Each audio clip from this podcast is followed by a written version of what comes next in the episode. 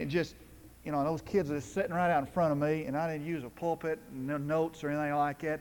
And I just kind of write. One of them, one of the girls talk, told me one day. She said, I, "You look like you're going to spring on us." I, you know, I was just kind of right down there with them. I was going to do that tonight till this thing blew up. And I could just tell I was scratching where they itched. That down beneath the facade that we wear to church, there is impurity and sin. Is it time for us to get beyond, get down beneath the facade and the mask and find out who we really are? Just really get down there and come clean before God. Some of them did, many of them did.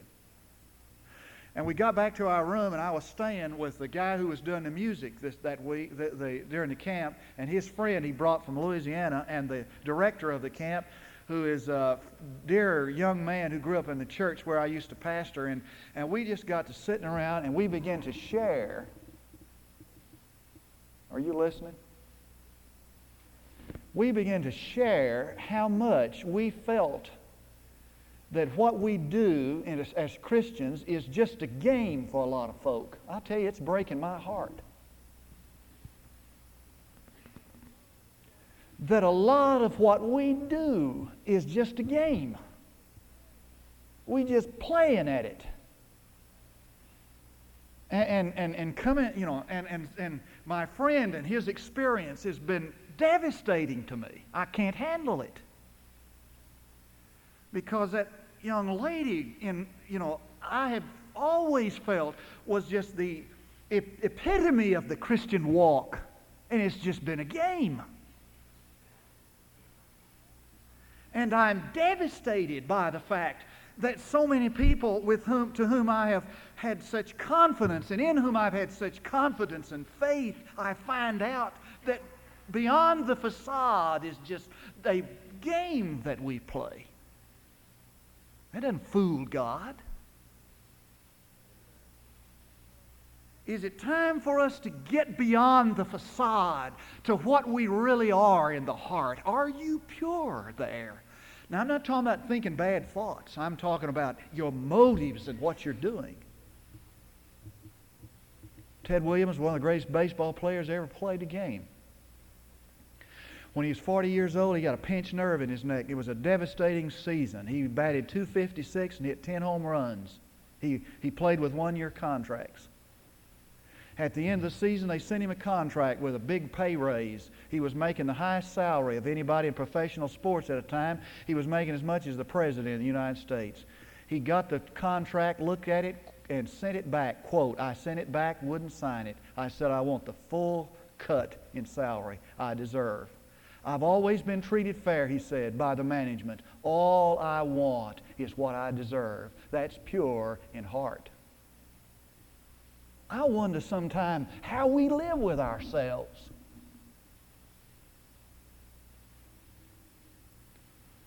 One of the preachers in London lived out in the suburbs. They ride the train in. He got on the train one morning, had some folding money in his in his uh, in his pocket, and he handed it to the man who was running the train, and he handed him back some change, several shillings. Put it in his pocket. Went, sat down, looked at it. He'd given him back too much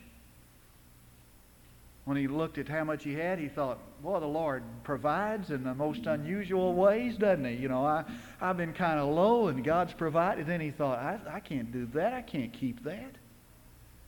And so when he got off the train, he stopped at the person running the train. He said, You gave me too much change. The man said, I know it. I was there yesterday and heard you preach on honesty. Blessed are the pure in heart for they shall see God. They shall see him where? They'll see him in every place they're honest. I got to say that again. You want to see God. You want to know the face of God. Oh, we hear these yearning cries. I just want to know God. I tell you, you'll see God everywhere you're honest with yourself and with Him.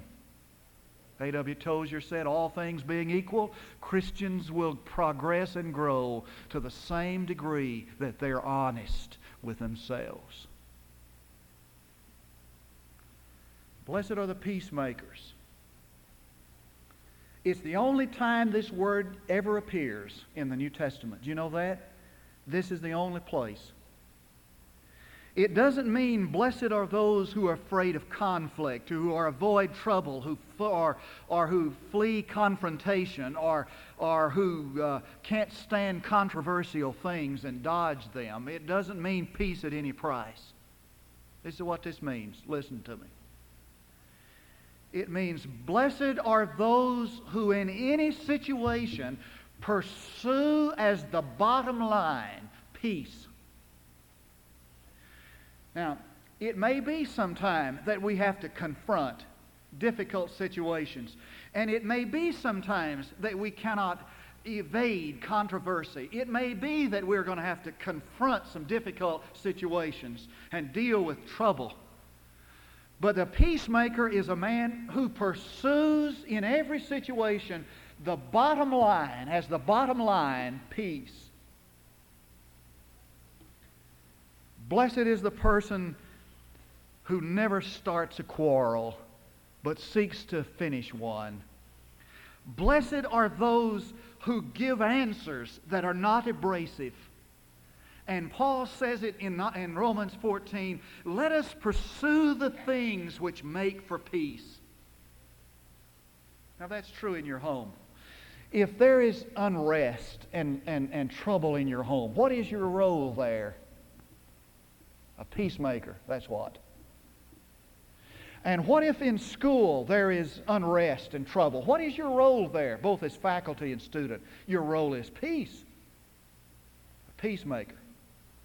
And what if there's turmoil where you live your life out in the sphere of your life? What is your role there? It's a peacemaker.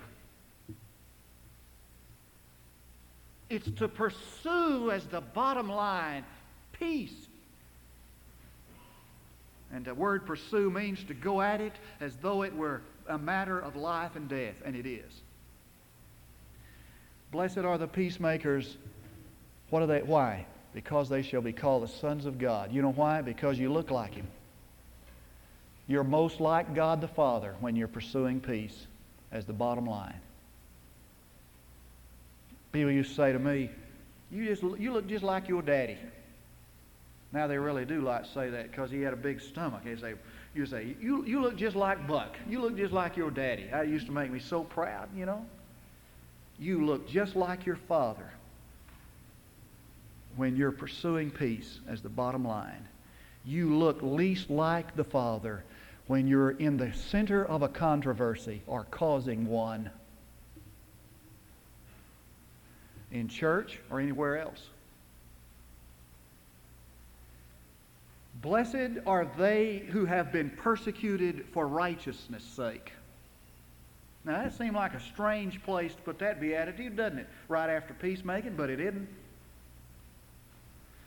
Charles Spurgeon had the, had the Tabernacle of London when he was 27 years old. He was a preacher. And he packed that thing out. When he was 27, people came to hear every word he said and had no place to sit and had standing room only and several services, this great orator and preacher. But folks got after him all the time. In fact, sometimes Spurgeon would get so depressed he'd come to America just to get away from over there. And he'd been on a preaching mission. People had been chewing at him and, and causing controversy around where he was. And when he got home, his wife had taken this verse 10, 11, and 12, these verses. Blessed are those who have been persecuted for the sake of righteousness, for theirs is the kingdom of heaven. Blessed are you when men cast insults at you and persecute you, say all kinds of evil against you falsely on account of me. Rejoice and be glad, for your reward in heaven is great, for so they persecuted the prophets who are before you. She took that, painted it on the ceiling right over his bed. And he got in on late one night from this preaching mission, and he'd just been worked over. And he was tired, and he went to bed, went to sleep, didn't even notice it. Next morning, woke up, and that's the first thing he saw. And his wife said, Spurgeon, Charles Spurgeon, you're in good company. You're one of the prophets. You can tell a person by the friends he keeps. Let me tell you something. You can tell a person by the enemies he makes just as much. You ever been persecuted for Jesus' sake? Have you? Have you ever been persecuted for Jesus' sake? Have you? Then you need to go home and ask God to give you that privilege. Now, if you're in this thing here, and you know, I don't get to preach but once a Sunday. Um, don't you go now and, and, and, and uh, get any ideas about calling this guy here that preached this morning here as pastor. Now, we, you've already got one. I told him, I said, now you'll go home and you'll brag to your pastor that you preached down there and all these people got saved and joined the church. And I just want you to know that we had all, that ready for you just before you got here. You didn't have anything to do with it.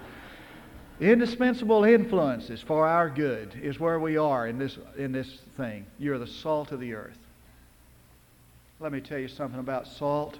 You've heard this so many times, you could say it for me, but I'm going to just re- remind you of it. Salt preserves. I grew up on a farm where we killed our own animals, our pork, our and, uh, and preserved it. Had a smokehouse and we'd kill those uh, those hogs in the fall. And we'd get in there, and we had this salt that you rub into the meat to preserve it, and we'd cure our own uh, hams, hang them up in the in the uh, smokehouse. And where that salt was, it would preserve that meat for, you know, for, for weeks and months. You are the salt of the earth this world, this community, this, this school where you are, the home where you live is the meat, and you're the salt. And if that meat decays and rots and it's doing it fast, it's not the fault of the meat, it's your fault. For you're the salt, and mine. And salt adds flavor. I'm afraid that's not what you know a lot of people think about Christianity. Robert Louis Stevenson said, put in his diary this entry I went to church this morning and I wasn't depressed. As though he got depressed every time he went to church. He, he was surprised. I went to church and I didn't get depressed. If there is in this worried world one person who is serene, it ought to be God's person, a Christian. If in this world where there is depression, there ought to be one person who is not, and that's a Christian. For what salt is to meat, to food, Christianity is to life. It adds vitality and zest to it.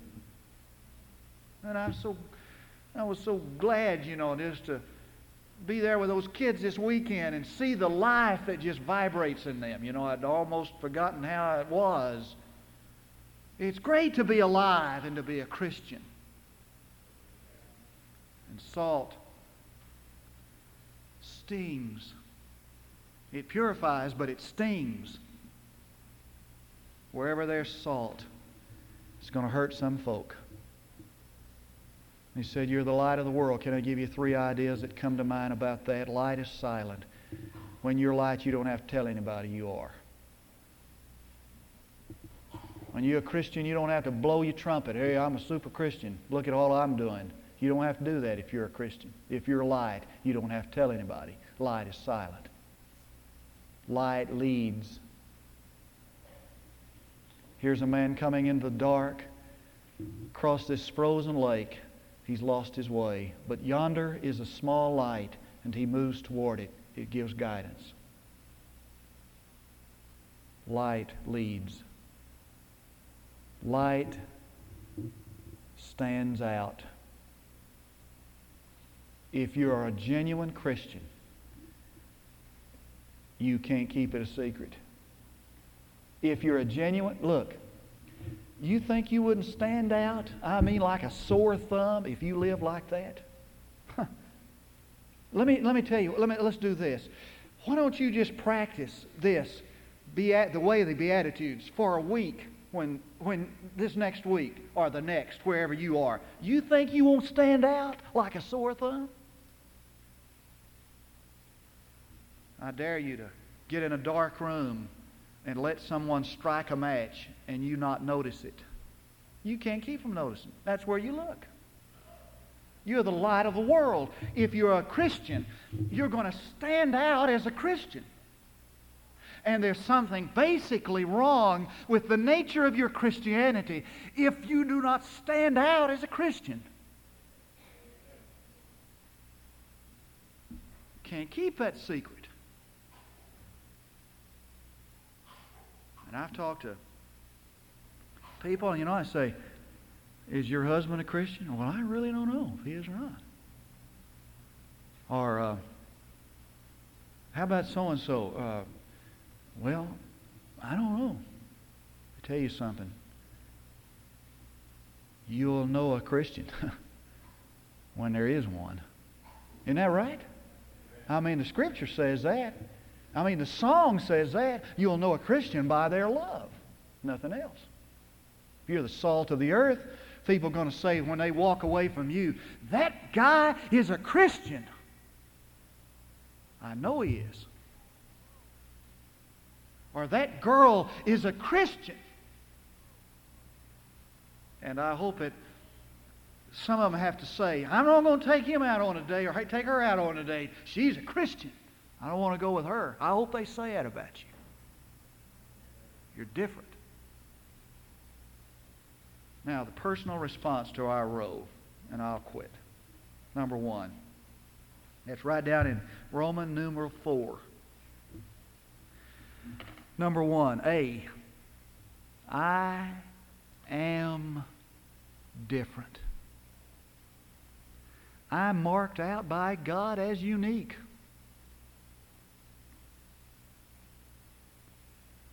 your greatest enemy will be conformity. You are different. Number two, I am responsible. I have a responsibility. I can't get away from it. I'm the salt of the earth and I'm the light of the world, and that bears tremendous responsibility. I have a responsibility. C. I am influential. I am influential. Now, my influence may be good or it may be bad, but I am influential. Will you pray with me?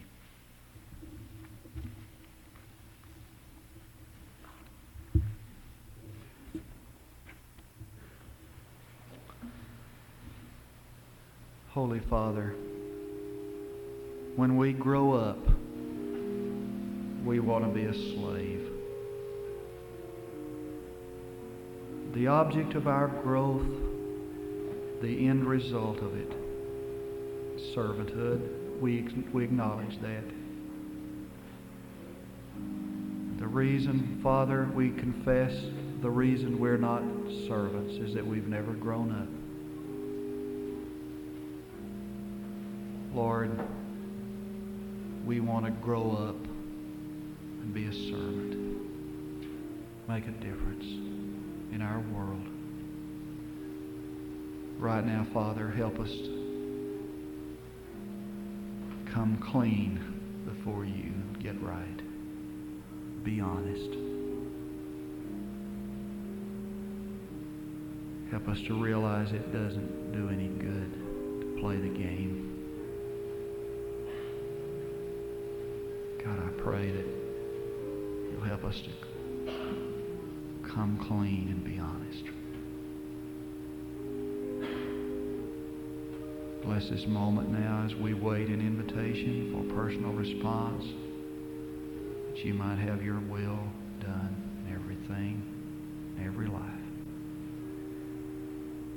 Now, would you look here just a minute? I'm going to give an invitation. The first invitation is for those of you who need, who need to deal honestly with your own lostness.